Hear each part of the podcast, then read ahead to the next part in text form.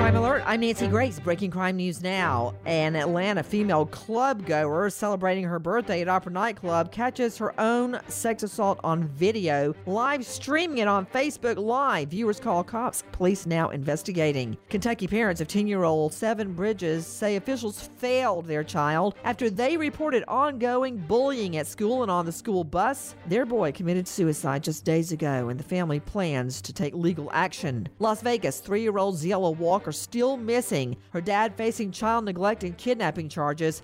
Tip line 702 633 9111. This crime alert brought to you by Peloton. Peloton, a game changing indoor cycling bike, bringing you the energy of live studio classes right into your home anytime you want. With up to 14 live rides a day, over 10,000 more on demand. Learn about the Peloton bike at onepeloton.com or visit your local showroom. With this crime alert, I'm Nancy Grace.